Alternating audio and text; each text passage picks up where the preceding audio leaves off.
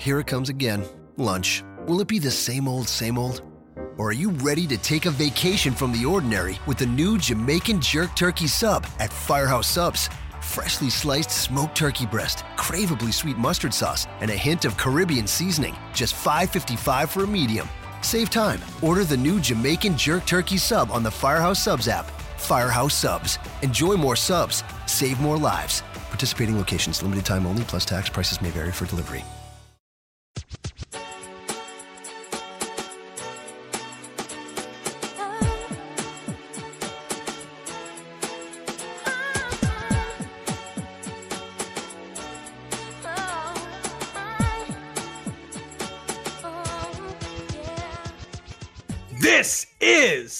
Everything Elite, the world's best podcast devoted exclusively to all elite wrestling.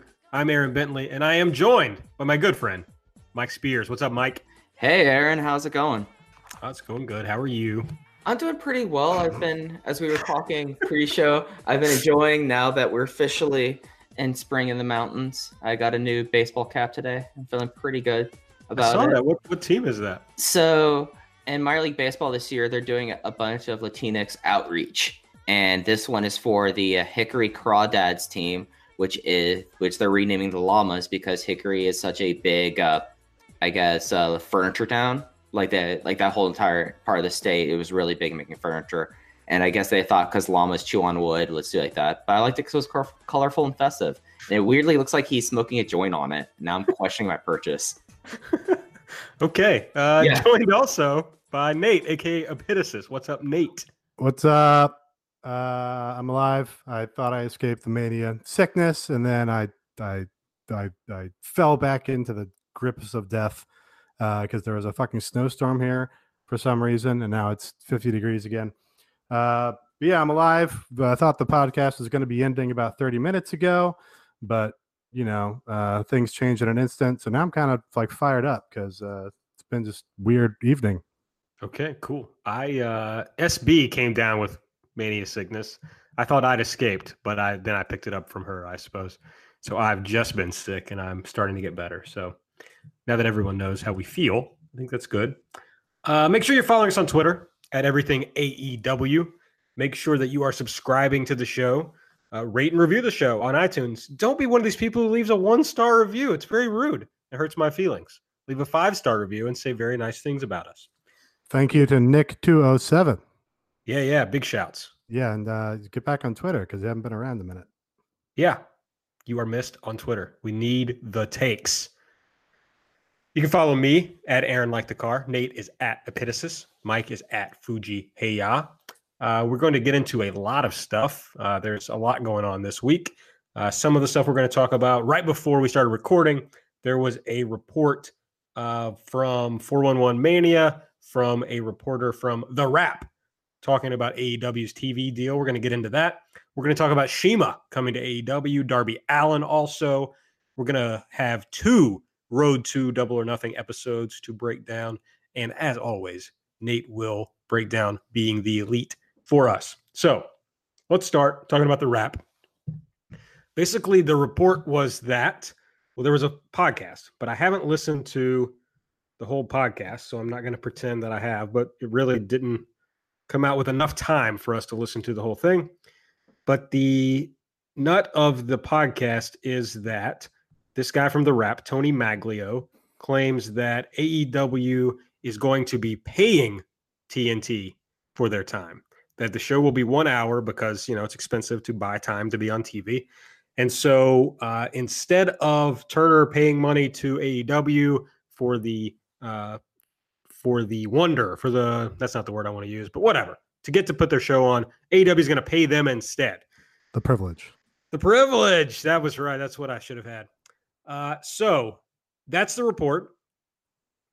Let's assume for a second that it's true, Nate. Uh, what do you think about that, and what does it say about where AEW stands? Uh, so I had three takes if we were proceeding under the assumption that the report report is true, which um, everyone on the WWE liking uh, side of Twitter has decided is 100% true. Um, first of all, uh, this would be bad and not good for the company and the promotion. Uh, the real advantage and uh, dare I say the purpose of AEW launching at this point in time in media was that the television networks are doing big buys for live programming, uh, as we have seen with other sporting um, uh, products and with the WWE. So if now AEW is going to have to be shelling out for a hope at getting future big money before the inevitable collapse of television, uh, and that would not be good for their long term prospects. Um, my second take was uh, I was going to blame this on Vince and the WWE for having a product so bad and unwatchable that it's driven away like 50% of their fans over the last two years and consequently uh, cluing all the television networks into the fact that live wrestling just is not as valuable as actual good live sports. Um, and my third take was, hey, we can just transition this into a Stardom podcast since uh, Mike's on board now. Absolutely, great idea, uh, Mike. Anything to add on, the under the idea that this is a true report? Okay, if we're going to talk about this as a legit report, this is not without precedence in the wrestling industry. Uh, more recently, TNA did this with Fox Sports Network when they stopped doing their weekly pay per views. They paid for, I think it was close to six months or so of an hour programming across the Fox Sports regional networks. And down the line, that resulted in them getting a about $14 million per year deal from Spike at its peak. So in recent history, we've seen this happen before. And also, Vince McMahon, when he first started to do his big t- territorial expansion, bought time nearly in every local market. Like before, before like they started doing deals, like one of his big gross things to monopolize industry was to go ahead and have their product on ahead of time and be able to do it that way. So that's that's under the assumption that this is all true. It's also worth noting that the Wrap is primarily a TV business uh, blog, to my knowledge, and also they don't do a whole lot of wrestling coverage. So th- that does put it in a little bit of a dubious light towards me, at least, just because they're really the only ones reporting this, and you, there's not really someone of record that's been talking to him about it. But they're also the people that said that AEW would be at the Turner upfronts within the next two weeks. So it's interesting. It's definitely no, not, that's not front row. Brian said the upfronts thing. The Wrap oh. people who said maybe if the deal gets done before the upfronts, but they weren't uh, conclusive about that. The Wrap did have that bit about it, about there possibly being seasons, and also that Double or Nothing would be like on YouTube and shit. Okay, yeah, I knew they were involved. I forgot about Front Row Brian because I tried to push that guy to the back of my brain.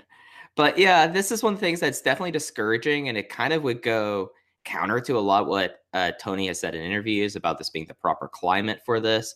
But I mean, also if we're looking at this at the, at the long run, if they are buying time, it's not a great thing, at least like perception wise. But this is the Khan family, and the amount of money that they would have available to do this is ridiculous.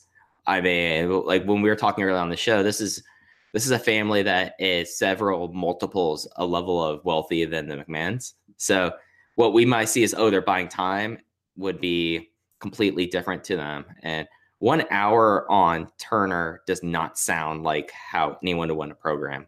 Just that that's just how I think of it off top of my head. That's just my own belief. But yeah, it was interesting. And of course it came out at 6:30 in the evening. So that was made a very interesting thing as we were getting things ready to start up recording tonight.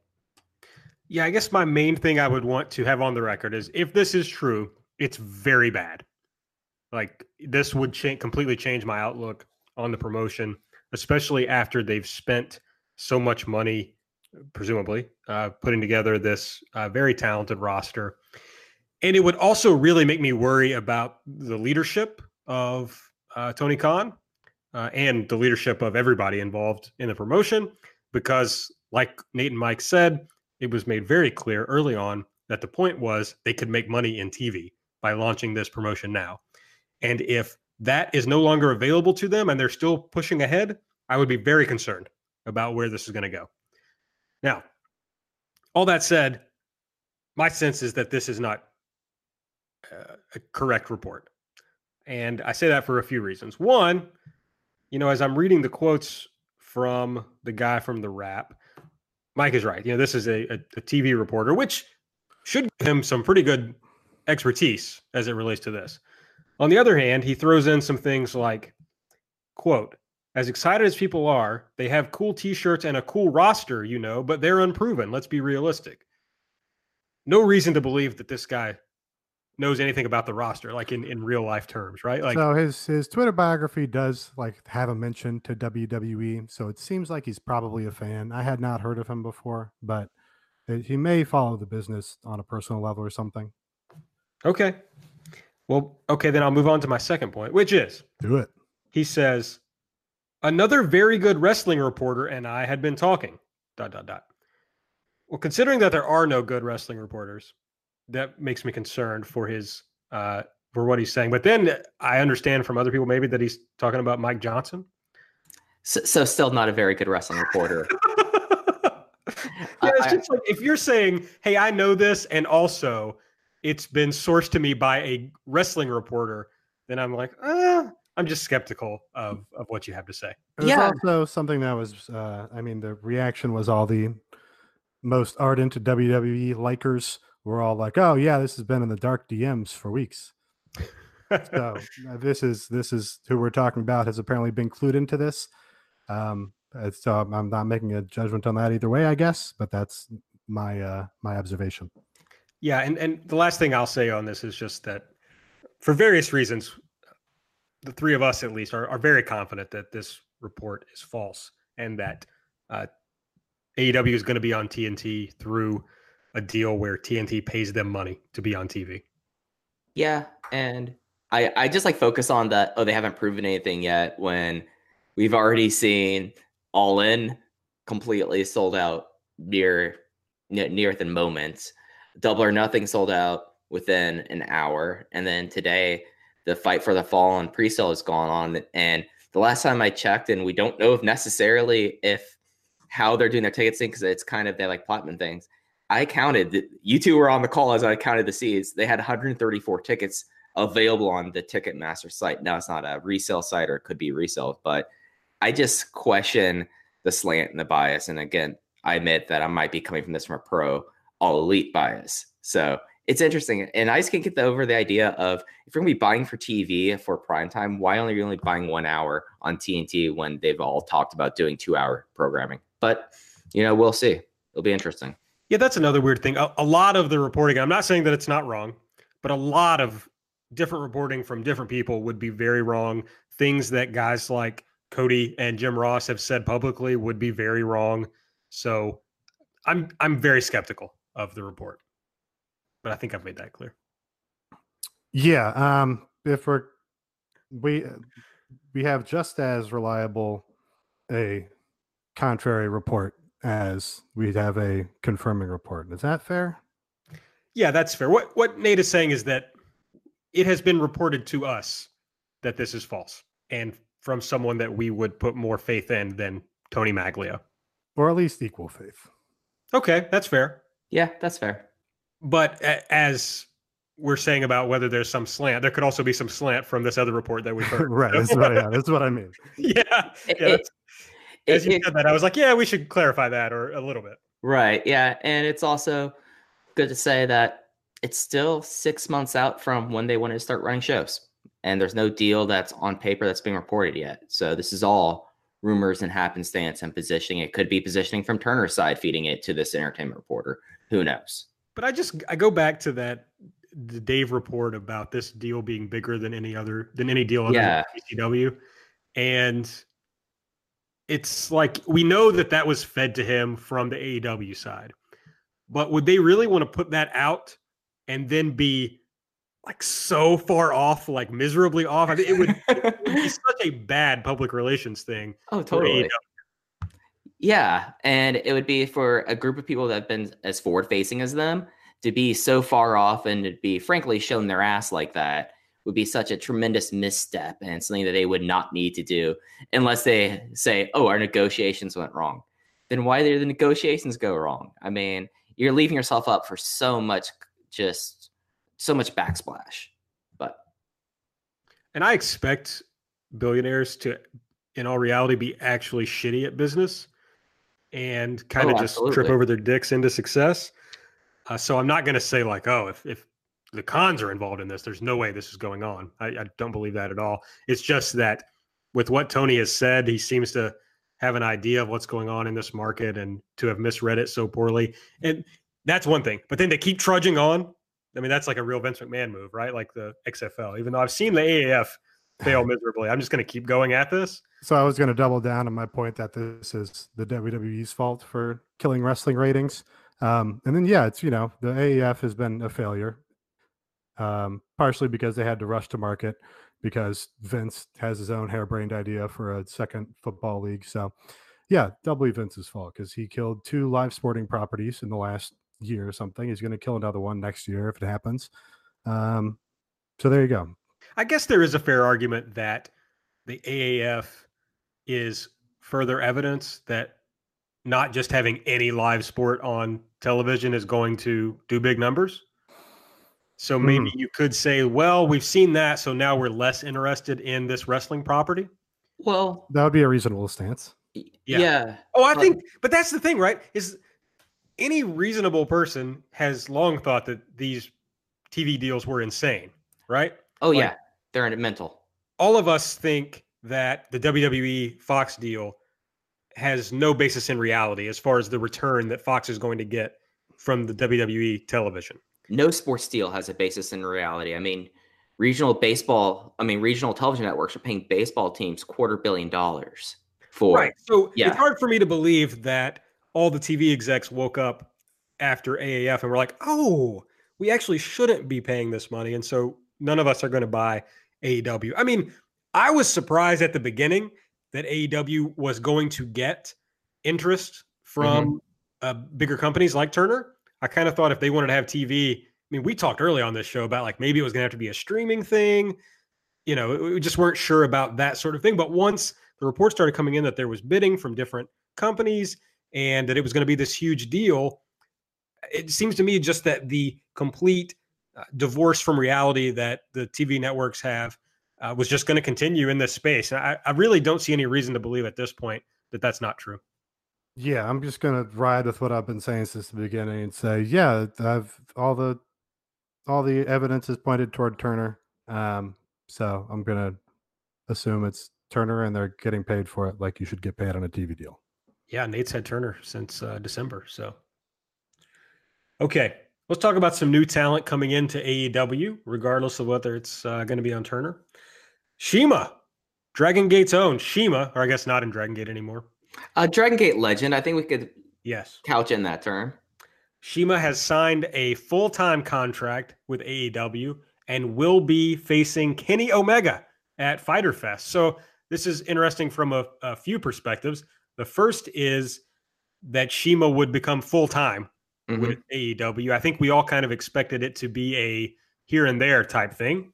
And then the second perspective I think is interesting is that they are going to do this really big match at the Fyter Fest show.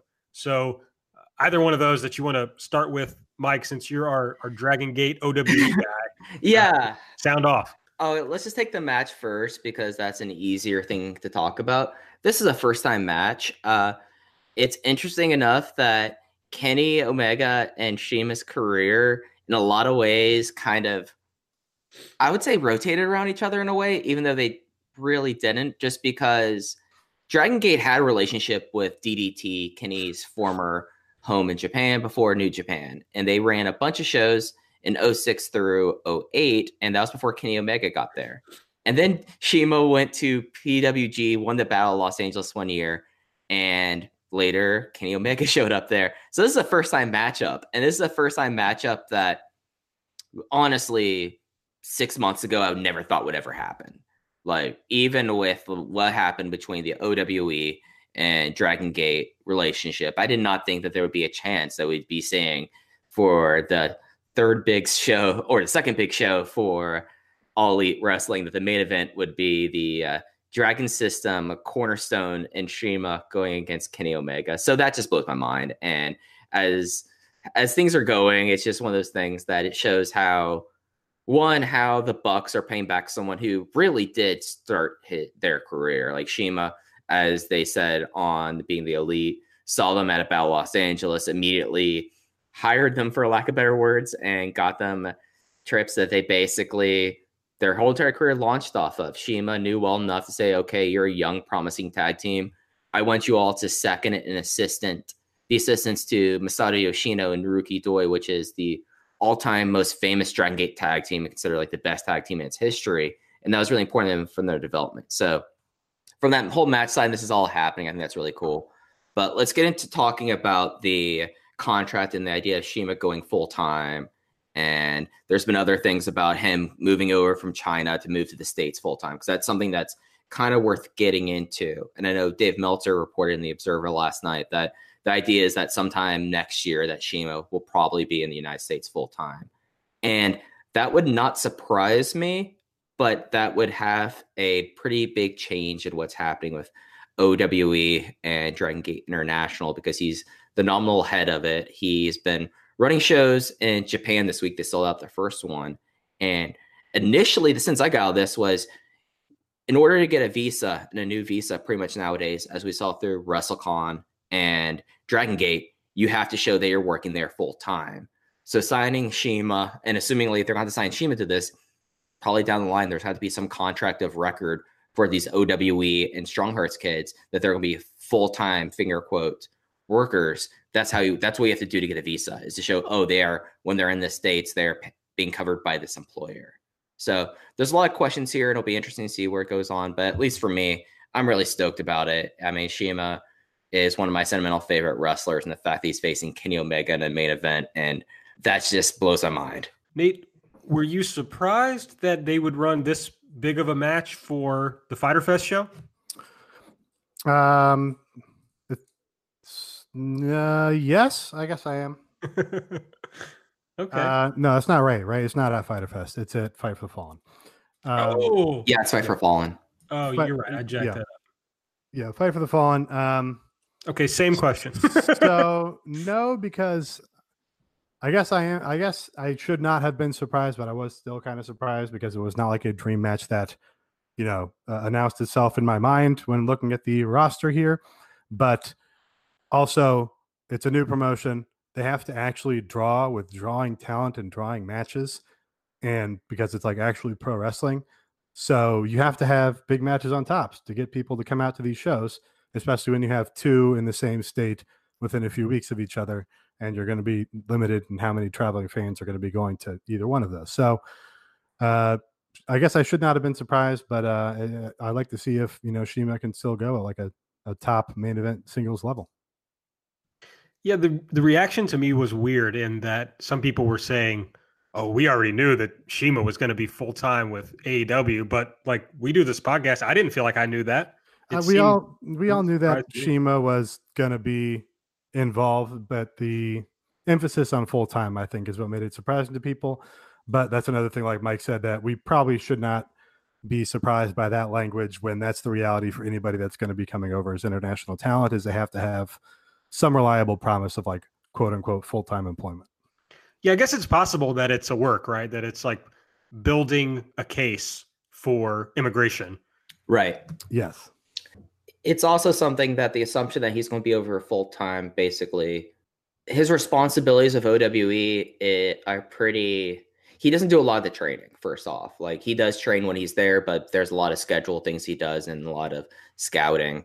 It just it would be surprising for me from a Dragon Season perspective to see him just walk away from that job to just do wrestling because that's not been his kind of path and his motivations through time. Like that's my other thing that kind of would surprise me about that. Sorry. Okay, that makes sense. I mean, I was surprised to hear it based on you know, he's a guy uh, at least toward the end of his career, right? He's not 20 Yeah. No, CIMA turned 40 a couple of years ago. He's been wrestling since 97. Right. So would be kind of interesting to to turn down what he's been doing. And my understanding is he makes pretty good money doing what he's doing.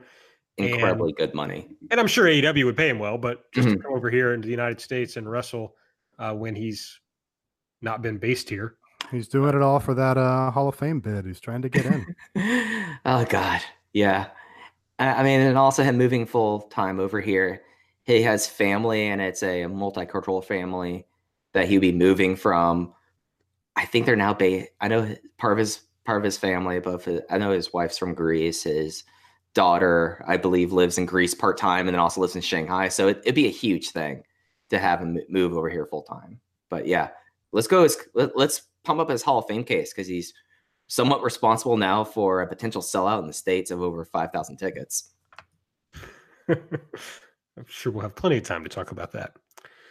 All right, Darby Allen is also joining the AEW roster, which we'll uh, talk about how we kind of found that out a little bit later. This one, I'm uh, confident I'm correct about. He's going to face Cody Rhodes at Fyter Fest, so that that is a match that's announced for the CEO X AEW show in Daytona Beach on June 29. So, Nate, I know you're a big Darby fan. Uh, this was kind of expected, but it was still up in the air that he might go to WWE. But what do you think about Darby coming to AEW? Uh, Darby rules. Darby's the fucking man. I love Darby. Um, if you listen to any AEW show or Evolve show in the Chicagoland area on which Darby has had a match in the last few years, you can hear me screaming Darby extremely, you know, uh, obnoxiously and repeatedly during the show. Um, this is very good because um, he would be probably the most misused talent in the WWE. Like obviously, being the uh, degree of talented that he is, he should be on a major league level. He should be on a uh, WWE, New Japan, AEW level. So um, this is a, a, relief that he's not the WWE, basically. Um, but yeah, I'm interested to see what they do with him because he's got his own sort of vibe, and and so far in these uh, you know Road to videos and stuff, they've been pretty good about um, being faithful to people's characters on the indies and stuff. And they're pushing him fast. I mean, his first match is with Cody, so I feel like that's a good sign of where he's going. Yeah, I think so. Um, I, yeah, it's another like match where it's like, oh yeah, I guess I never really thought about seeing that match, but it makes sense that they would book it now that they're in the same promotion. I guess it's sort of like the, you know, it's sort of hard to conceptualize it being a real promotion before the matches happen here. Um, but yeah, you know, I maybe they uh, encountered each other at that Northeast Wrestling promotion because I know Darby's like a pushed guy there. Um, but yeah, should be fun. It's really starting to round out to where it's like, oh, this can have really good matches and uh, really good stories if they want. There's a there's a lot of talent here that's worth tuning in to watch. Okay, the other talent that we know is going to be added, uh, Brian Pillman Jr. is going to be in the over the budget Battle Royal, and there's some more talk about him uh, that we'll get to later. This isn't new talent, but in a Fightful interview, Joey Janela said that he had a three year contract, which I think basically everyone has said they have a three year contract, and that his contract starts on May 1, but that AEW is already paying contracted talent. He didn't say it that explicitly. He basically said talent was already being taken care of, mm-hmm. but I took that to mean they were getting some sort of paycheck. Well, and also Chuck Taylor made a tweet about how he buys nicer bourbon or whatever now that he actually makes money. So yeah, it's you know if if they're not getting money back on TV, they're already spending money on everything else. So yeah, that makes it even harder to uh harder to believe. And I, I just think about like you think they signed up Chris Jericho and told Chris, hey, we're gonna do a pay for play to get on TV it's just hard to believe. Anyway. Yeah, it is. Any of these guys that, or any of these people that they've signed, really? I mean, yeah, Jim Ross. Yeah, Jim Ross. I mean, Kenny Omega come over here and do this and right. having a deal on the table that probably is going to be more at least upfront than WWE than AEW. It's just wild. You, you even think about a guy like Hangman Page who was reportedly being offered like a ton of money, right, from, from WWE you know, to go be on TV. You know, mm-hmm. so uh, and it's like, well, we're only going to get on TV if we pay. Uh, I don't know, hard to believe, but we'll see how that plays out. So here are the current entrants. Um, now that Brian Pillman Jr. has been added to the over the budget battle royal, awesome. We believe they are Sonny Kiss, Kip Sabian, Brandon Cutler, Ace Romero, Glacier, Brian Pillman Jr., Sunny Days, MJF, and we can probably conclude that Janela is going to be in the battle royal. They have not made another match for him, but he has been sort of bu- building his feud for, with MJF since that first press conference. That makes sense, and it was like a safe play for his injury. Yeah, yeah. So it makes sense. the we referenced this a little bit earlier, but Fight for the Fallen tickets, uh, the pre-sale started today, right? Uh, we're Mhm. recording this on Thursday, so those are on sale. Hard to tell. We don't know how many they offered on the pre-sale. Uh, Mike did count, like he said, and saw 134 still available, but we don't know how many resales that includes. We really don't know anything, so we don't know how successful it's been. But we do know that there aren't a, you know, a ton of the allotment that they offered up that are still sitting there. So it looks like it's had some measure of success, but it definitely hasn't sold out yet. So It seems like the ones that are sitting there are maybe super pricey VIP packages or like Ticketmaster, you know, resale gimmicks where they, you know, try to scalp tickets immediately back to you. Um, but yeah, I, hard to really judge, but it does not seem like it's been an embarrassment. So that's yeah, a positive. yeah, especially when, as you said earlier, Nate, we got two Florida shows uh, very close to each other. Not really for a flyout crowd. So if they if they are selling out all these shows, then you're gonna really start to feel good about uh, the future of the company. But we'll see. All right, let's get into the Road to Double or Nothing episodes that we've missed. Uh, last week we recorded on Thursday; and they didn't drop till Friday. So this one's a little bit older, and then we'll get into the one that just dropped a couple of days ago. Starting with Road to Double or Nothing 11, we begin with Glacier sitting in Cody's office. As Nate mentioned, Glacier is going to be in the over the budget battle royal, and they are talking about that in Cody's office. Uh, Glacier says that most battle royals are bad, which is true. Uh, but then he's talking about, you know, he puts over the all in battle royal, which I agree with, was very good. And then he's also putting over Brian Pillman Jr. And I really enjoyed this where Cody, not all that, uh, I'm really losing a lot of words tonight. I'm having having some Not trouble. with a lot. He did not have a lot of confidence. no, and he just said, "He's good, right?" Right. It was like it was like a statement, but it was like a question, but phrase is a statement. So you can definitely project some uh, uh, uncertainty onto it. yeah, I, I wasn't sure if it was just like he hasn't really seen him, so he just wasn't sure. But Glacier looked good yeah, he did. for a guy of his age, considering like he was already older when he was Glacier in WCW. You know, he's looking pretty good for himself. I, I'm excited to see Glacier in a battle royal. I'm okay. Man, I with that. loved seeing Glacier at the first spring break. Oh, Yeah. yeah. Oh yeah, that was a treat. He came over to our corner and was, you know, jaw jacking about these kids doing all this crazy shit inside the ring while we were just, you know, sitting there laughing our asses off. Um, but yeah, it's kind of funny. There's like a, I'm kind of of two minds on this. Like on one hand, you kind of like seeing the Bucks, you know, take care of a guy who took care of them on their way up, like Shima or Kenny Omega taking care of Michael Nakazawa because Michael Nakazawa took care of him in Japan. And Cody obviously has all these like uh, relationships from his father and from the Atlanta area. And it's, you know, kind of cool, kind of cute to see him take care of those guys now that he's in a more powerful position. Um, eh, but I guess you sort of have to, there, there is a threshold at which that becomes not as cool and as cute. I'm not sure where it is, but there is a point at which you're like, okay, you know, we want to see guys who deserve to be in the spot they're in rather than guys you're taking care of because you know they're your buddy and they were good to you. Yeah, I think that's fair. Uh, and I'm also starting to feel that, but I don't think they're there yet. As long as Glacier's just in the battle royal, that's that's fine. I don't want to see Glacier as like a pushed commodity, you know. no, But- and I I don't think like they really did it very well at all in. So I'm not that worried about it. But you know, and it's even like like Triple H like taking care of William Regal because William Regal took care of him back in the day. It's like the same thing, but you know, at some level, it becomes Triple H taking care of uh, Taylor Taylor, whoever. You know what I mean? Right, right. There's diminishing returns at some point. I agree. Uh, I mean, we'll see. Hopefully, there's a, a lot of time for us to uh, see if they do this the right way or a crappy way. Yeah. They close this segment with Cody wanting Glacier's advice on how to deal with Jericho. He talks about how you know they have some disagreements and Jericho wanting an uh, an apology from AEW and wanting to take all the credit for basically everything that's happened. And Glacier suggests that Cody bring Jericho into the office for a one-on-one discussion. So I guess we're going to presumably see either that or Chris Jericho refusing to do that in a future episode. We get a feature on Kylie Rae. Uh, did I hear this right? She says she's only been wrestling for three years.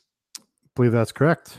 Uh, she trained for two years before that. She's pretty good to be that that short of a time in the business, I would say. she uh, puts over AEW as bringing a different option to the wrestling world. You know, without saying it, basically says everybody doesn't have to go to WWE now. So uh, that's nice. And just kind of talks about Nyla Rose and Britt Baker and does a really good job of setting up for the match, but also talking about the positives that Nyla and Britt both bring and making them seem like uh, you know valuable competitors. And uh, I thought this was a a good way to not only continue to humanize Kylie, but to get people more interested in uh, the match that's going to be set for Double or Nothing. Yeah. yeah the, oh, go ahead. Okay, I was just gonna say that they're doing better on the humanizing stuff here, I think, than they are on building this particular match. Like the the Britt Baker promo on the match was um, pretty good on the on the other episode, but it it it seems like they're sort of justifying and building the match after making it, rather than the actual issue there being you know driving the action forward. I guess. Yeah, I, would say that's fair. It, it, does feel like that that was a match that was set up, and then now they're doing the promos that normally would set up to it. I was kind of taken aback by how good Kylie was in front of a microphone doing this kind of promo. It's it's a different kind of thing that I imagine that she has done before, especially around the Chicagoland area. And I thought she, I don't want to say that she was a complete natural out of it, or natural here, but she was really good here. I was kind of taken aback by how good she was in front of a camera and like this kind of sit down interview. So I thought that was really, I thought that was really kind of cool to see that it does feel like they might have something really with Kylie Rae. So yeah, you, you don't you don't have to shy away from saying it because that's like her whole appeal is just she seems extremely natural and genuine yeah. and sincere and, and likable. That's that's the that's the uh that's the act. It's it's a good act. Well, it, I mean, it's a, it's an act that you've like seen her in the ring, but now she's able to carry that over to like interviews and things. Oh like yeah. Mm-hmm. All right. After Kylie is gone, we see see and now I I got so used to calling him QT Marshall, which we've decided to stop calling him. Is it Cuellari? Well, you, I, I, think Cody called him QT in this segment, didn't he? Damn it, Cody. uh, in one of these segments, Cody called him QT. All right. Well, I don't know what I'm going to call him, but is it Cuellari? Is that how you pronounce it? We didn't decide. Okay, we don't know. I'll call him QT.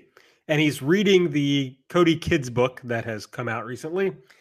There's a checklist on a whiteboard behind him, which uh, friend of the show, whether he knows it or not, Chris James too, took a screenshot of, and it shows us that it says "Fight for the Fallen" ticket dates, social media, and then in parentheses Jimmy Havoc, and then Bob Rosen twenty by twenty.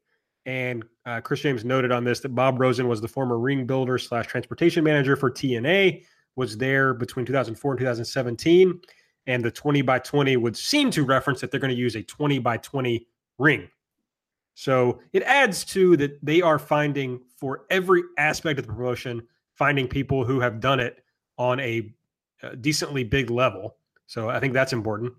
And it's going to be interesting if they go for the I guess it makes sense to go to 20 by 20 ring. A lot of them, at least the main guys, have worked in WWE and New Japan. So that makes sense.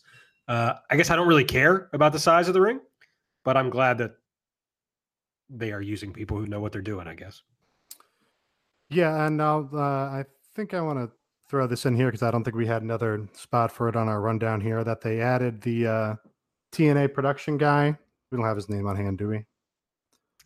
No. It's the the same guy that we had that Mike had said was at the Vegas press conference is now full time with AEW and has left Impact. Uh, and it from what we hear has has seemed to be a well regarded guy in that company and Impact has always done a remarkable job of um, maximizing their crowds and their arenas for television. So if he's handling that sort of stuff for production, then that probably bodes well. Off the top of my head, I believe his name is Keith Mitchell. That, that sounds right. That's Keith M. Yeah. Yeah.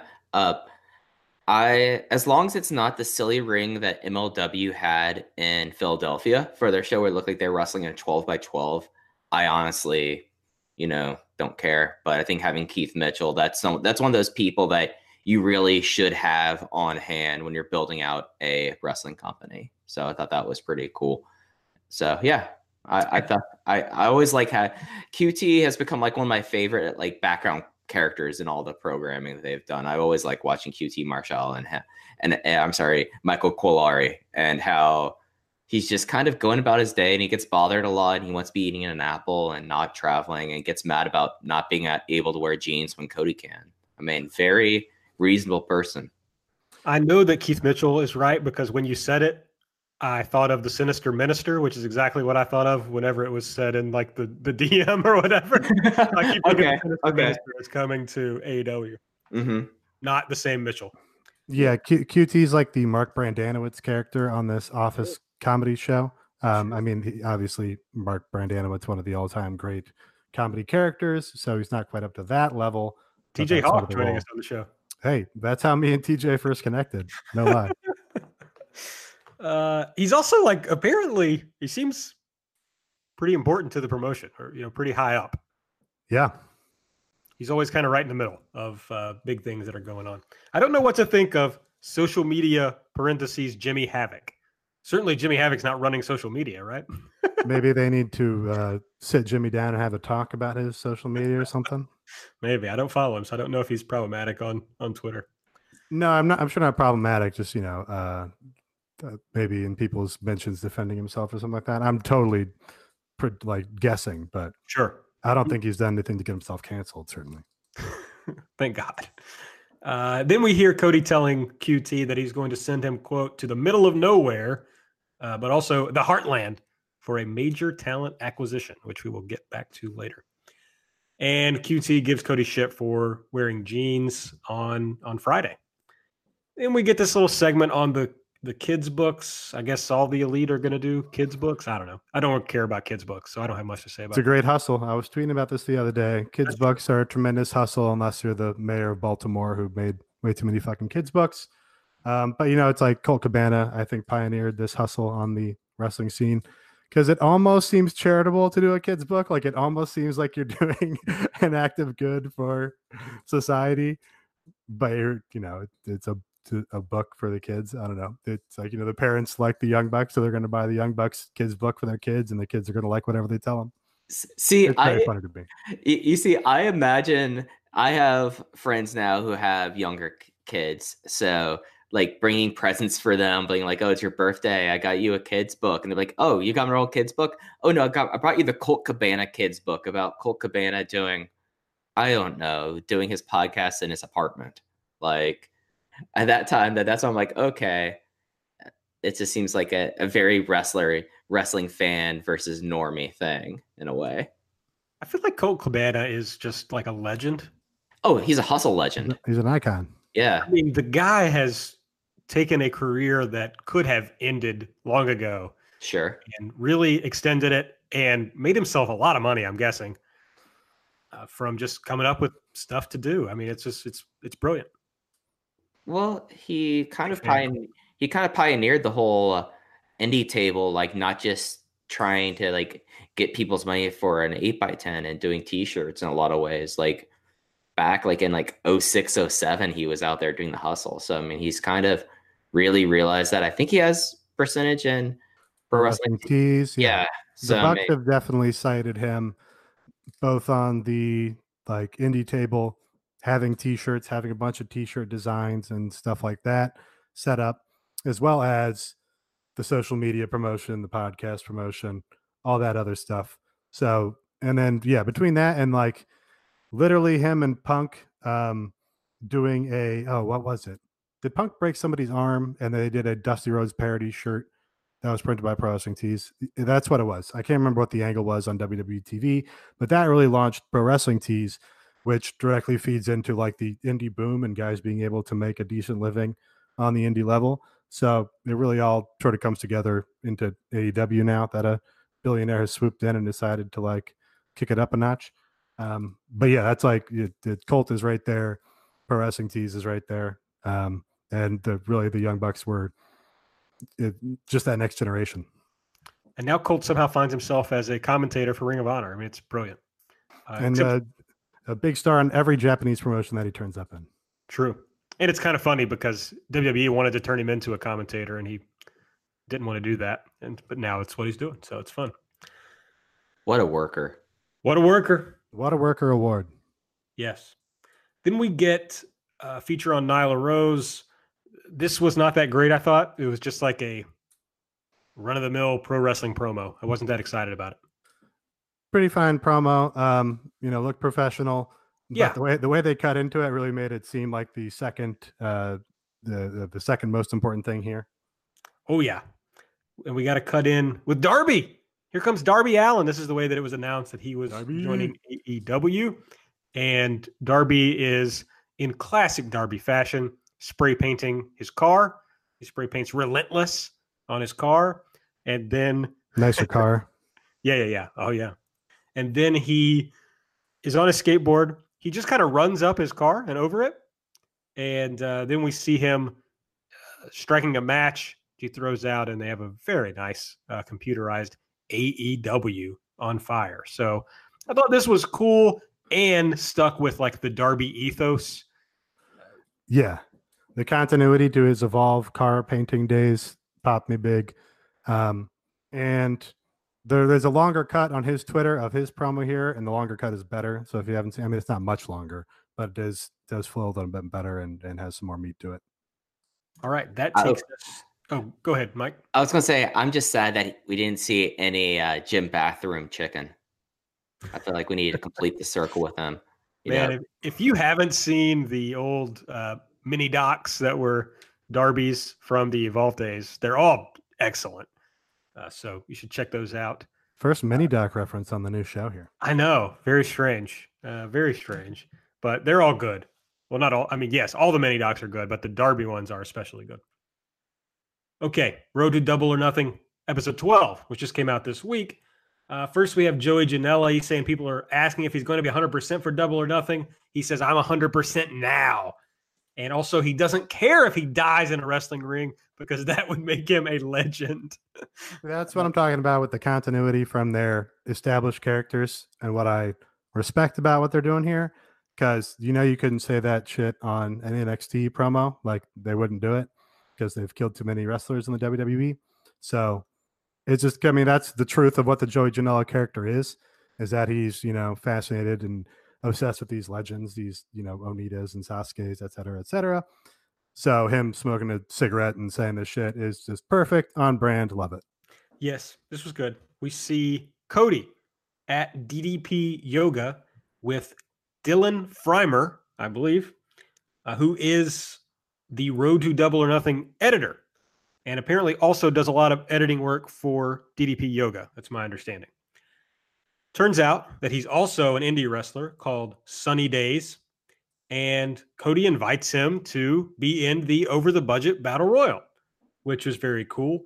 And then we get a nice little piece on this guy. It turns out that he has really struggled with some mental health issues and was starting to do better. And that's, you know, gone along with his uh, wrestling career and with having some success with the editing. And so this is just like a huge moment for him of being invited to this battle royal. And we also see that Cody and Brandi's nutritionist is going to be helping him uh, with getting in a little better shape. Yeah, this was uh, excellent. This was tremendous. Um, like immediately identified with Dylan and saw him as like a actual living human with dreams and disappointments and heartbreaks, and now he kind of gets to live out one of his dreams thanks to the insane magic of pro wrestling. That was fucking dope. Um, I my my kind of thing. I don't. I'm not gonna say that part. Okay. The other thing was, I wonder if he had to edit this himself and put in his own footage of uh, him crying on the phone and stuff. That'd be. I imagine that would be awkward. yeah.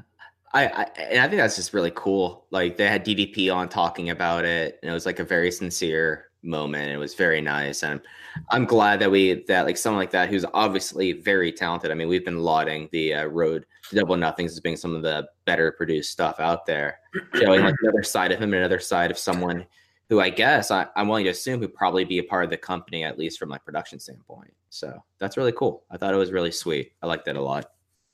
Yeah, this was very good. We see Brandi on the phone with Allie. She announces that it's going to be Brandi versus Allie at Fight for the Fallen. And there's still like some some play to their issues that they had an impact while they're on the phone. And then after Brandi hangs up, she calls someone else and asks if they can be in Jacksonville on July 13 for quote that personal thing, but then tells the camera person not to put that in the episode. So The interesting thing to me about this was that they used Road to Double or Nothing to announce Brandi versus Allie for this show, and then just dropped CIMA versus Kenny on Twitter. yeah, I guess I guess Brandi Allie needs the build, whereas CIMA versus Kenny doesn't need a build. Maybe that's the thinking there. That's fair. Um, but yeah, the other thing I like about these vlogs in general is that they pretty much continually have forward momentum with building intrigue. There's always like a new question. Even they give you the payoffs, but then there's always a new question of, oh, you know, who's Brandi calling now that might be involved. So that's good, I think. Um, the match, I don't know what happened between them and Impact, so I'm not particularly involved in whatever their personal issue is. Um, but yeah, you know, I like Allie, um, so interested to see her versus Brandi. If they need someone to do any of the uh, the lead up to Kenny versus CIMA, give me a call. I could probably do all this for you.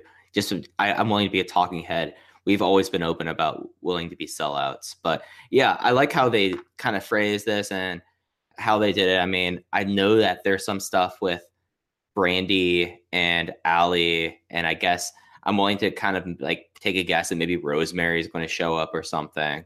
I mean, who knows with this? I don't know her contract thing is, but I think it's smart how they've really used like these two different things as ways to launch the uh, promotion, and especially how they're building things up. So I think it's interesting. We'll have Garrett Kidney on to break down the full Brandi versus Allie story. Oh, absolutely. Let's get Garrett out here. Let's go. We see MJF. He says he's going to be in the battle royal and that he's going to win because he's going to try to win rather than to impress. Just a general uh, MJF promo here, which I thought was pretty good. Yeah, very good. Like, oh, here's what an old school heel would actually do in the modern environment where people are doing dives in a battle royal. Yeah, one of one of his better segments, I thought. I agree. The probably the best one that I've seen, at least in since we've been doing the podcast for sure. He's good at his character. MJF is good. I mean, he Not got it on MJF, but he, yeah, so. this is better, I think, than him and Brandi like yelling at each other. Okay, that's doesn't fair. work as much for me. That that that's fair. I'm just saying, like MJF is good at cutting these kind of promos, and this kind of showed it. We see a person named Anthony Ogogo, Ogogo, something like that. He is a professional boxer and was an Olympic bronze medalist. He is in the ring doing some training with QT and with Cody. This is interesting because we get a focus on him talking about his boxing career and then the potential transition into pro wrestling. Cody talking about working out with him to try to uh, get a sense of whether he might succeed as a pro wrestler. But the most intriguing part to me was that they say specifically that he's not part of AEW yet. So it's interesting that they would spend this time focusing on him, even though he's not contracted. It's also interesting to me that someone who's coming from that sports background would even do this when it probably hurts them from trying to go the WWE route. So just all uh, around intriguing might, to me. Might help them about the WWE route because they want to sign people away, right? Yeah, but they're kind of petty. You know, that's kind of my thought of like, eh, you're already in bed with them. So I think that's sort of the, maybe the old thinking. They, um, I, I don't know. I would think, you know, like Penelope Ford had like a NXT tryout and then was on AEW prep their press conference, like you know, within a month or something. I guess that's not that's not the best time. metaphor. No, because yeah, she went to AEW instead. Um, but yeah, no, I mean, uh, we've been led to believe that having AEW interest has gotten guys bigger contracts instead of the contrary. So true. Um, yeah, this was a note from Dave and the Observer was that he was trained by Ricky Knight and has done one match for his group. Uh, oh, is yeah. that Saraya Knight's spouse? Yes, that is Saraya Knight's spouse and Paige's dad, played by Nick Frost in Fighting with My Family. And and they do apparently a lot of like local athletes up in Norwich. So I'm not surprised that he ended up there. And then the last segment on this episode, we see QT driving down a dirt road. He then walks up a driveway, knocks on a door. Looks like we're on a ranch of some sort. And then as the door opens, we get a fade to black, and the screen says, to be continued this weekend. So uh, tomorrow, Saturday, the the second road to double or nothing of this week, we're expecting. And uh, a lot of speculation that this was Goldust unpaved driveway right off the top. Although I heard from a reputable source that Goldust does not have an unpaved driveway. This is what we're told. So uh, it's it's that's tough. I'm not sure But- if that's on the record or off the record, but Uh, I can't remember, but you got to get this stuff straight. You're gonna have people yelling at you again. yeah, that's happened to me in the past. Uh, yeah, I'm not sure. Uh, but what I do know is that, well, I think Goldust lives in Texas, right? So that that would work with uh, Cody saying it's the heartland, I suppose. Would we call I wouldn't, but I Texas think the heartland in the middle of nowhere? I don't know that we would. I mean, there's certainly parts of Texas that would be the middle of nowhere. I right? don't think Texas is the heartland. Yeah, as the resident Texan on this show, Texas is its own entity. It's not the heartland. If you want to say Yeah. it's Southern Great Plains, then I can see the argument and disagree. But there is a lot of Texas out in the middle of nowhere. I mean, you get 30 minutes outside of Dallas Fort Worth, and it's all just ranch land. So But what else is? Where could this person be? Who is this person?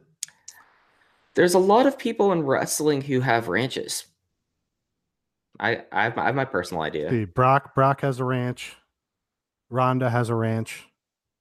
Uh, Shawn had a ranch, but had to sell his ranch and go work for Hunter. Mm-hmm. Uh, Um, does Stone Cold still have his ranch? Stone Cold has a ranch, uh, but I didn't see any broken skulls there on the fence. I mean, They Right. were very clear that this was a major talent. So Yeah. Uh, if it's a major talent, do you send QT? Because Cody went to pick up Jim. I mean, sure, but if it's Gold Dust, Cody's not going to go because they're playing up that whole thing, right? yeah. I mean, it seems like it's probably Goldust. I mean, it, it does kind of seem like that. I mean, also the idea of of that he sent QT maybe because this is the person that Brandi did not want him to do this with, so Okay. they could play that up as well. I don't know. I either there's, I'm still kind of holding out hope that somehow it's Goldberg. I feel like Yeah. Goldberg would be awesome here. I looked up. Uh, I literally Googled where does Goldberg live. True story. Got to be Atlanta. It's not Atlanta. Los he lives Angeles. in Bonsall, California. Okay. Bonsall, how that, That- sounds Cal- awesome. California is definitely not the heartland. Yeah. Right. So when I saw that, I was like, okay. Are we talking but you about? know, these guys, the people that we're talking about, other than Goldust, are very wealthy people Mhm. and could certainly have more than one home. Yeah. right? Right. Yeah. So yeah, But I, gotta mean, tell you, if, I Bonsall was, is in. if I was wealthy, I would not buy a ranch. That would be the last thing I would buy. Yeah, Oh, I but now buy imagine you're the type of person who is a pro, who is like a pro wrestler from the '90s. You know, different type of people. Ah, I suppose. Bonsall is in San Diego County, so Okay. definitely not the heartland. Yeah. Hey, I. I would buy a ranch if I could. Just get get away from humanity. I respect that. If you're gonna get away from humanity, do it with some dignity in a shack in the woods like the Unabomber. okay, that's a strong take. yes. This I- podcast is pro Unabomber. Wow. I do not. Actually, I don't know how I feel about that stance. I'm just yeah. Read the manifesto.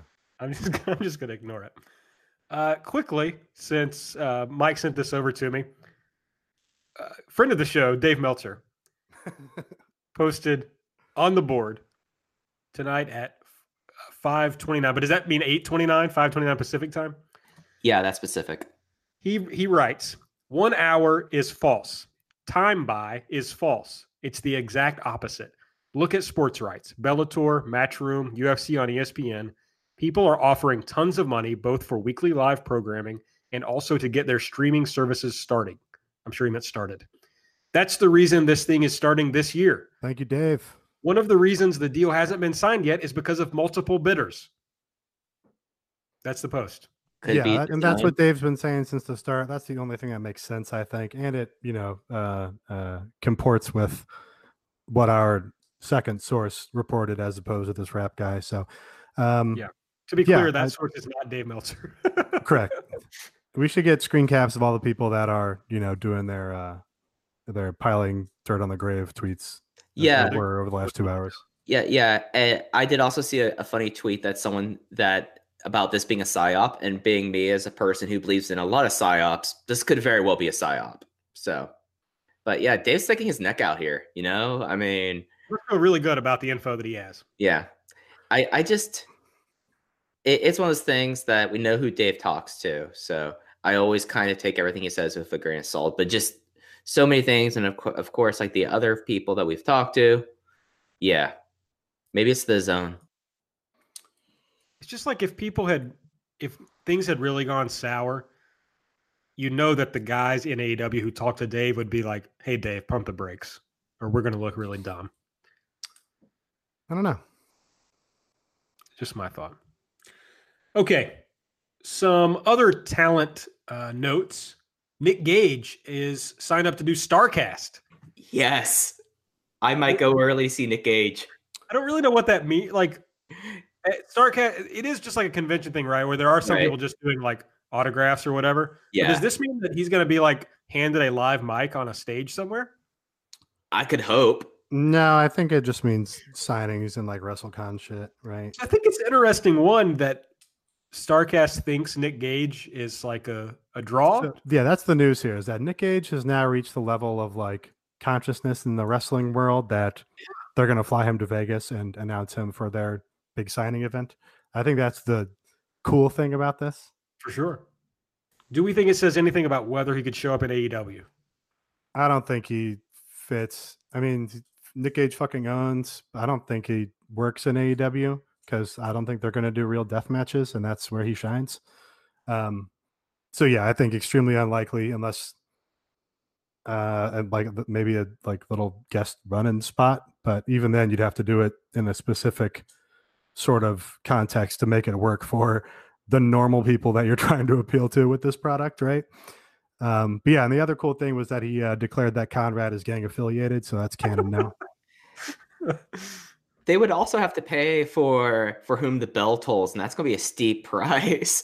So, because I can't see Nick Gage with that with any other thing, but I just think this is awesome. Like Nick Gage, like the last wrestling folk hero, is now do is now vaguely AEW affiliated, or at least Conrad is. I think this is the coolest thing that Conrad Thompson's ever been in his life. So, MDKK, it's Conrad. Uh, anyways, let's talk about the other one. Wow, you really buried my my joke there. Yeah, Okay, Luke Harper has requested his release from WWE. There's no news on whether that release has been uh, provided or denied, but we do know that he's trying to leave the company. Obviously, maybe too obviously, a good fit for AEW in that he is uh, aligned with Mookie Ghana, aka Chris Harrington. yeah, former uh, WrestleNomics host Luke Harper. Right. Yeah, that's canon, as uh, proven by Mookie. Uh, so, but he is also like 39 and uh, has been featured in WWE, which we know they're kind of staying away from a little bit. So, I'm not sure it's as good a fit as as everybody thinks it is, he's uh, but it's one that could be easily made. He's also a former Dragon Gate star, Brodie Hmm. Lee. CIMA brought him over during the Dragon Gate USA days. That probably doesn't mean anything at all, but I think that's kind of funny. There's it's another tie. Yeah. It's a small world. Um, yeah, the the Dave noted that he made the choice to ask for his release publicly. That seems to be the tactic that worked for Tye Dillinger and whoever else was released recently that I forget. Uh, whereas the people like Mike and Maria and the revival that asked for their releases privately were not able to get those releases. So um, that was just an interesting point that you know if you make it a PR uh, inflection point for the WWE. Maybe you'll have more success in getting out of the company. Um, but Well- yeah, I don't. I don't really know if I care one way or the other to see him here. I kind of would rather see him in like New Japan. The whole thing tracks though what you're saying about the PR thing and whether you request it openly or not, because the the reporting from Dave, I, I believe, was that the company doesn't want to release people because they don't want to be seen as having a lot of unhappy talent. Yeah. but but if it's already public that the talent is unhappy, then what is there to lose? Mhm. So I, I guess it makes sense. I, I don't all care. the- and it seems like all the talent is miserable. yes, like everybody. Seems like hellscape. Yes. I don't care whether Luke Harper, Brodie Lee shows up in AEW. He has definitely done things that I've enjoyed while he's been in WWE. Um, and I've seen other stuff from before that that I've enjoyed, but it just doesn't make a difference to me. yeah, kind of in that box for me, like a uh, Dolph Ziggler or somebody where like you're there, established at a level with them for a certain amount of time, and you haven't already taken this step to try and escape that, then I kind of already wrote you off. I'm going to take the other side. I Mhm. he was awesome on the Indies. I got to see him a bunch, both in Chikara, where he was probably one of the best guys at that time in Chikara, and in Dragon Gate USA. He is someone that has a, the size differences, something that seems like they're looking for, and he's had some experience with some of these people. So I think that I think it'd be an interesting go, and you know, of all people that have asked for their release from WWE, he's the one I'm most interested in. Yeah, all fair points. All right. I'm not going to argue with you. All right. Just quickly, because, you know, I publicly proclaimed I would never listen to Jim Ross's podcast. I have lived by that. Uh, he did have Cody on this week. We assigned Mike to listen to the podcast, who quickly declined when he found out it was an hour and 48 minutes. Can't blame him for that. Yeah, yeah, I waste my time, but I value my time enough not to listen to an hour and 48 minute podcast in one setting for research where I have to transcribe things. Yes, but we do have some notes from it. So Yep, I gathered up some notes. just a couple things because I really don't want to spend much time on this. I did hear a little clip uh, on Instagram from his podcast. I think the AEW podcast or AEW Instagram account reposted it or whatever, where he said he wants to do play by play for the duration of his three year contract. That's obviously concerning. I hope that what he wants to do doesn't mean what he's going to do.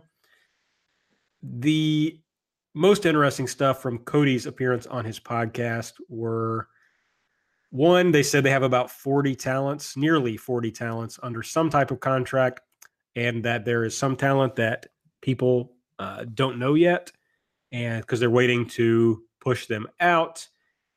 There was some talk about going on what he called a quote hoss hunt, finding guys who are over 6'2, which made me laugh.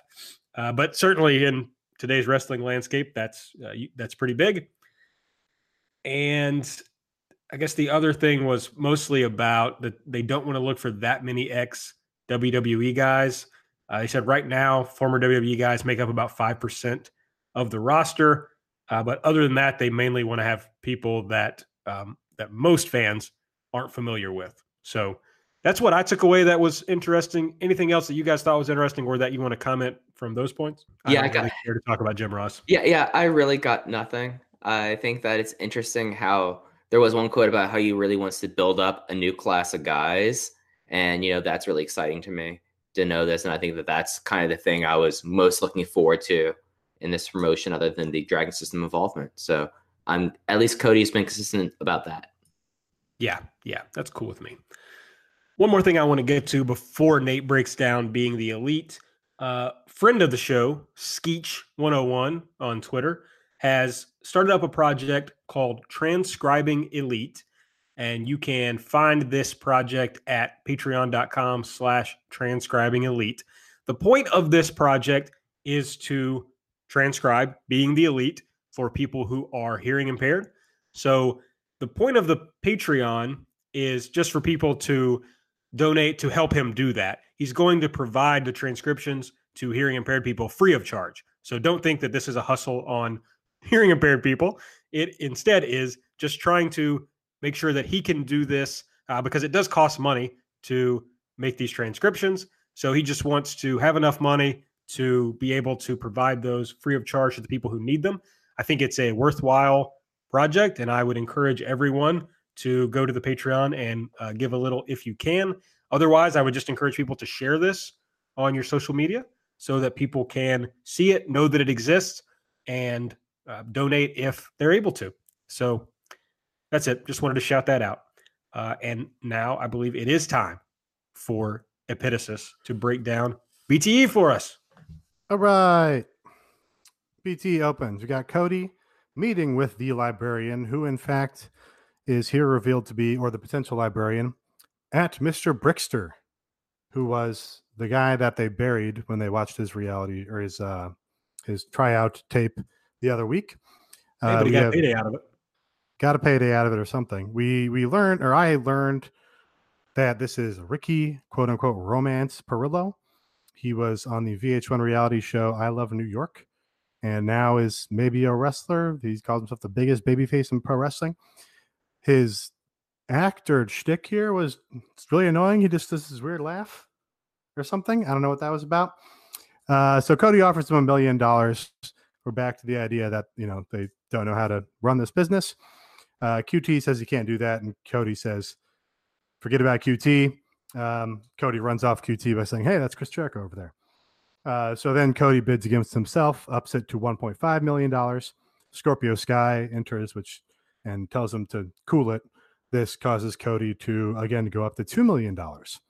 So now Cow shows up. He uh, tries to shut Cody down. Says, uh, you know, you're throwing this crazy money around. Also, you need to clear this with the other 11 executive vice presidents. Uh, $2 million. That's like Christopher Daniels' money. That was a funny laugh line. Um, and then Kaz gives the librarian $20 to leave. But then, as the librarian is turning to leave, Kaz grabs the money back. That was cute. Funniest Kaz has been on this program in my books. I thought he was great here. Yeah, I thought this was like the best SCU content for being the elite. Uh, so now we've got the Bucks. They're out in front of their house, or I think this is their house. Really does look like the desert. Does not look like a hospitable place to live. Well, they live in Rancho Cucamonga. Yeah, I mean, I say that when it just like poured snow two days ago, but yeah. Uh, so here's them talking about wanting to help guys that helped them on their way up. Uh, CIMA gave them their big break when, like uh, we discussed, he saw them at BOLA and PWG. Uh, they also talk about, uh, I have it as Jimmy Susumu because I always knew him as Jimmy Susumu. What's his non Jimmy name? His, uh, I can't say real name because he got his name forced into this. Susumu Yokosuka.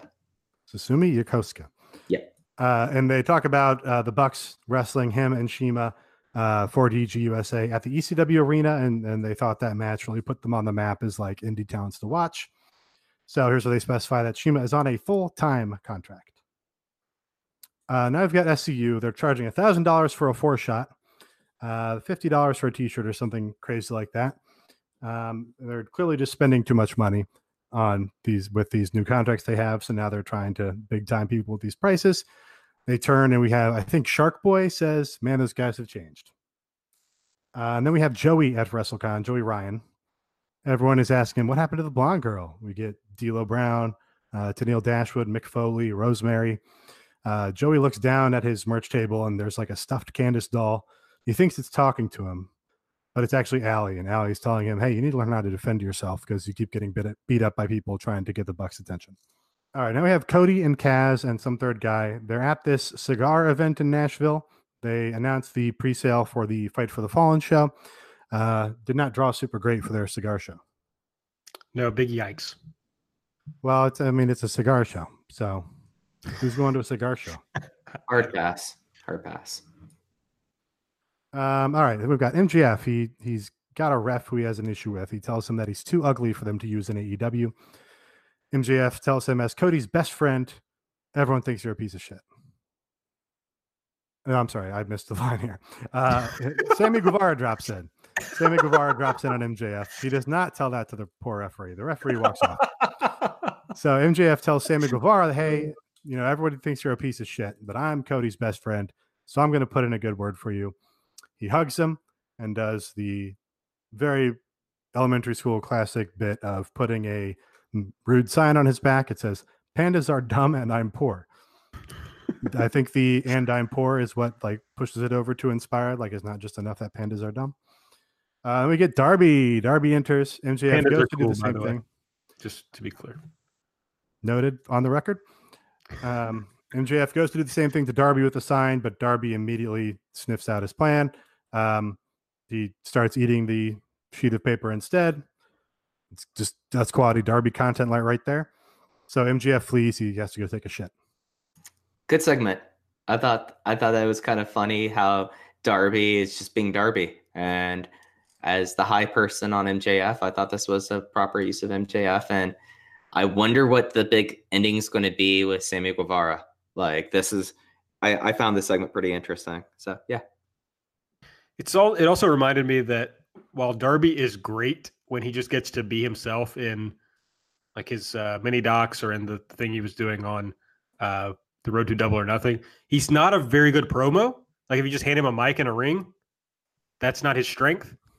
and you could kind of that kind of came across a little in this segment of like him saying his lines. I was like, oh, this sounds like Darby with a with a mic and a ring.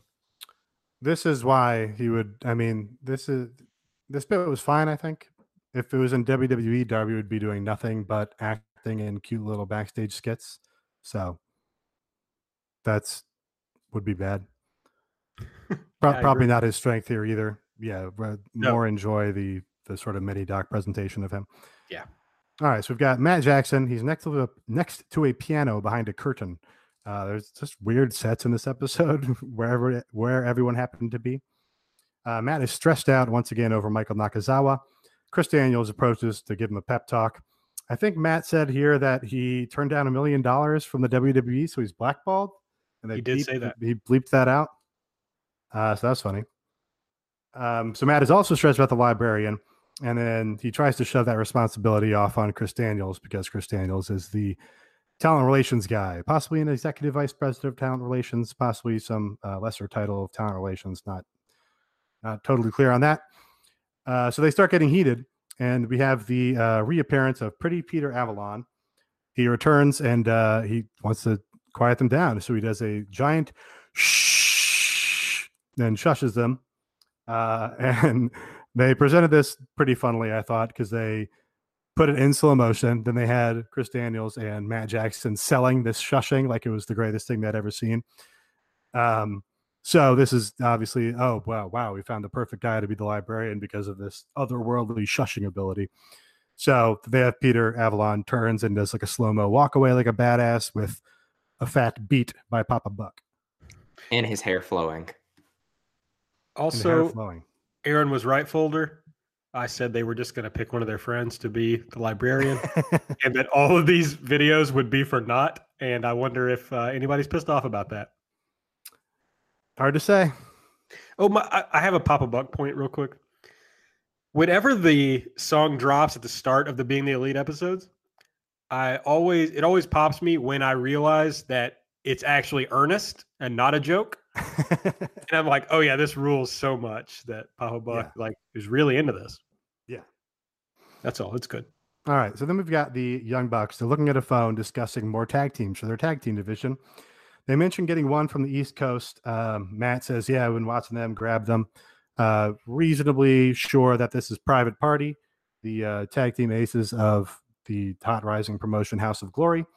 Um, Matt made a tweet about, you know, keeping his eye on them uh, within the last few months, which I think we pointed out on the Twitter. Sign Smiley. Sign Kai. Sign Juba. Juba. Wait, no. Sign. Um, he's really big. Mm. What- A was- big Yeah. Bruce. No, what was the guy? He's really big. I don't know. He, did, he didn't Oh, have guy a. who no-sold you?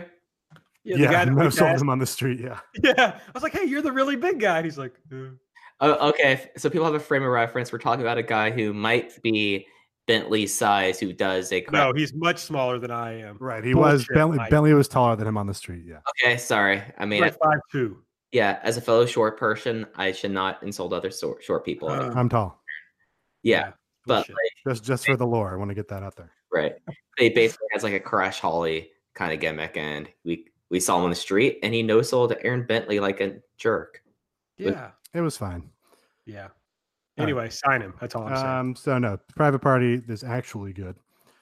Uh, so then they're looking at another one. They discuss that it's one of their greatest rivals. Uh, and Matt's like, "Nah, man, this is our hands are already full. We've got running the company. We've got the Lucha Brothers." But Nick, being the uh, straight shooter as always, he says, "No, you know, if we're really the best tag team, then we'd get them and prove it." Um, so they walk away, and we see a very brief glimpse of the phone. It looks like it's the Super Smash Brothers, uh, in particular, player Uno, Evil Uno, the one with the, the larger guy with the bigger mask is more prominent here, I think. But Yeah, Evil Uno. Yeah, so um, they, they, they seem to be inbound. Uh, so there's another team where they would have to get a, a visa situation sorted and have full time employment. Uh, I will say, just from our tweets on this, the Super Smash Brothers got like some of the biggest positive reactions that we've had about any sort of uh, AEW announcement. People were like fucking fired up for the Super Smash Brothers, uh, you know, escaping Canada. Yeah, yeah, I agree. We got a ton of engagement on that. yeah. Super Smash Brothers are awesome. Like in the, in the way they got done dirty by visas. So I'd be down for seeing them. I mean, I can't remember like the last time, other than like in Canadian, and I think they did. Uno has done a couple stop, stops back in the United States, but I'd be really stoked to see what all happens with them. I hope they get signed. I have a big news update, folks. Oh. Meltzer said what? Tweeted the screenshot of Dave's post on the board.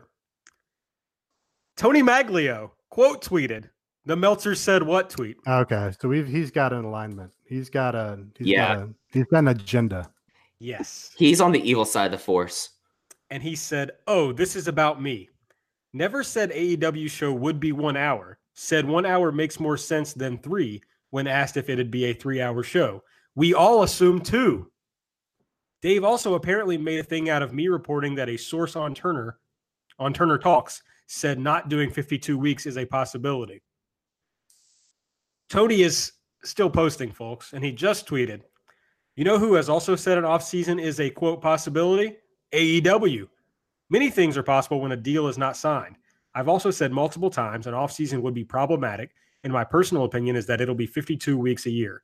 Job is to report what told by sources. Okay, that's fine.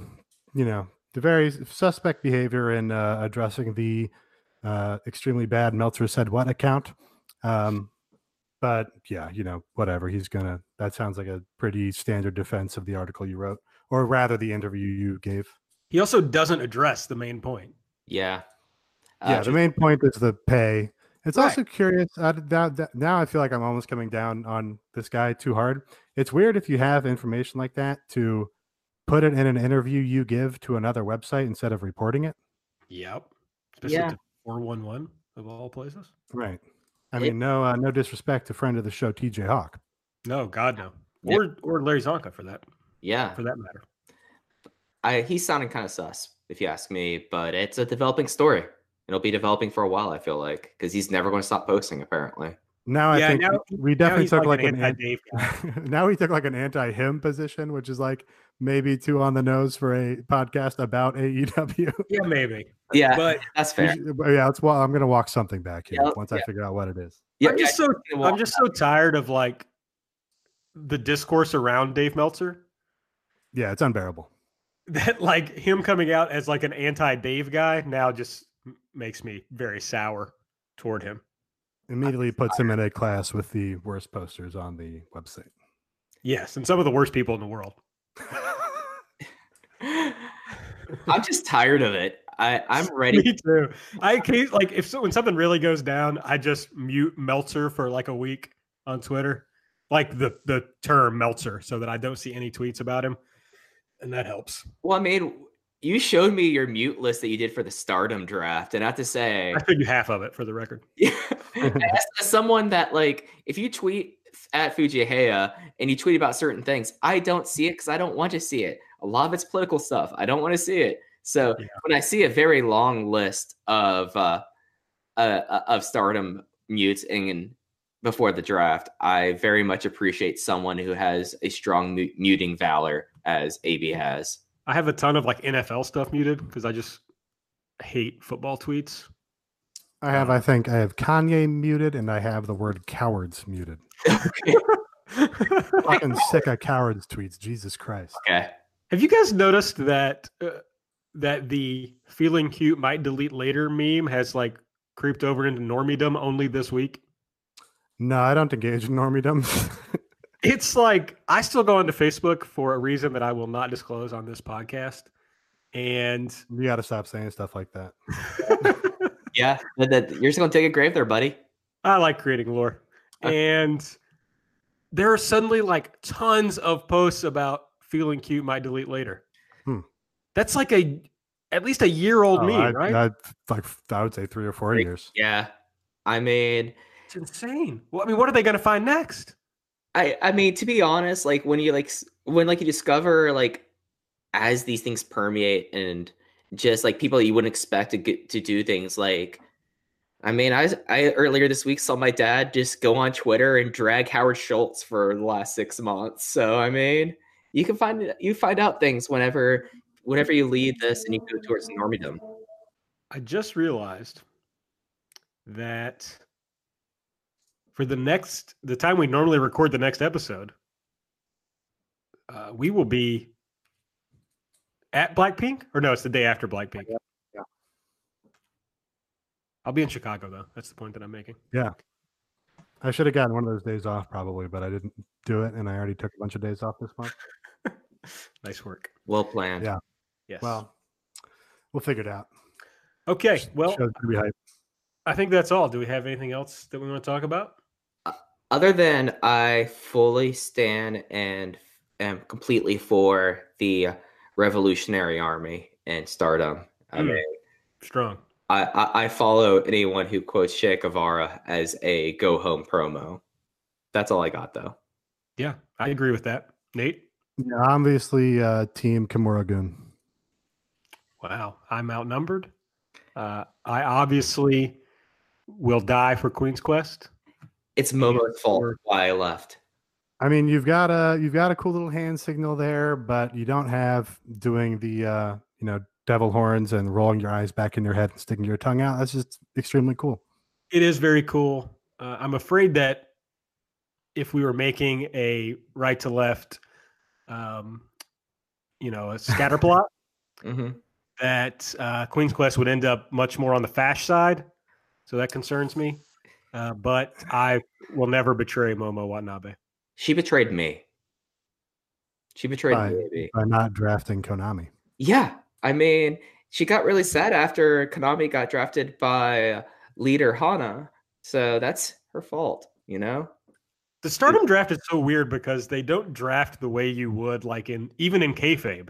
Yeah, in normal life, like Azumi going first round, why would you draft her first round over Utami Hayashi? Well, I get that. She wanted to save Azumi from Oedo Tai because Kagetsu had been clear that she would draft Azumi first.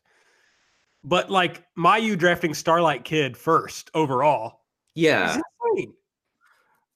like It's it's it's very uh, constructed. It's it's themed It's very uh, th- th- artificial, and you sort of see the seams of it because Yeah. you also like half the units just stop halfway through and just go, no, I'm done.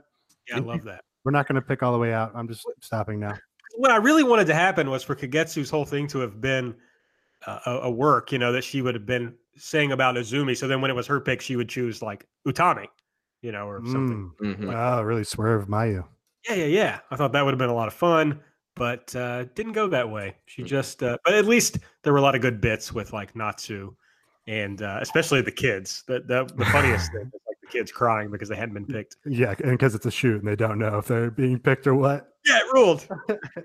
Did you see the interviews afterwards, like the transcripts? Yeah. Oh yeah, yeah. The uh the Kimura Gun one is awesome. Oh yeah, the Kimura Goon one where she is very mean towards Kaname, but then immediately goes to Lena and say, "All right, stick your tongue out, roll your eyes back, throw up devil horns." And Kyoto is like trying to stop this. This will be an, this will be a fun year. Yes, though, if if you have any idea what we're talking about and, and follow Stardom, then at TWF87, uh, screen name Death by Arisa Nakajima is a must follow because uh, he, I guess, yeah, he does the translations on the promos, the post match promos. Speaks enough Japanese to be able to do that, and so uh, you got to follow him and get get those those translations. So those are always helpful. Uh, I guess that's all for the Stardom talk. The see, Star we're corner. going ahead and starting to inoculate our listeners just in case this is a, a buy promotion and it flops and uh, we have to move over to talking about joshi. Yeah, we should maybe brainstorm an E word that fits with stardom. yeah it's very tough. I don't know. I'll think about it though.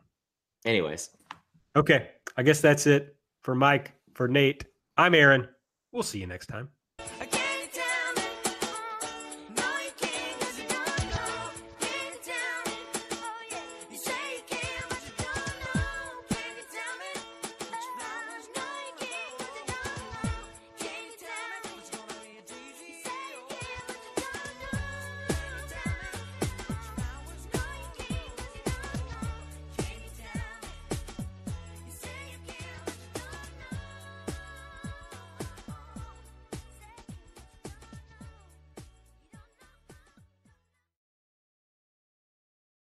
Here it comes again.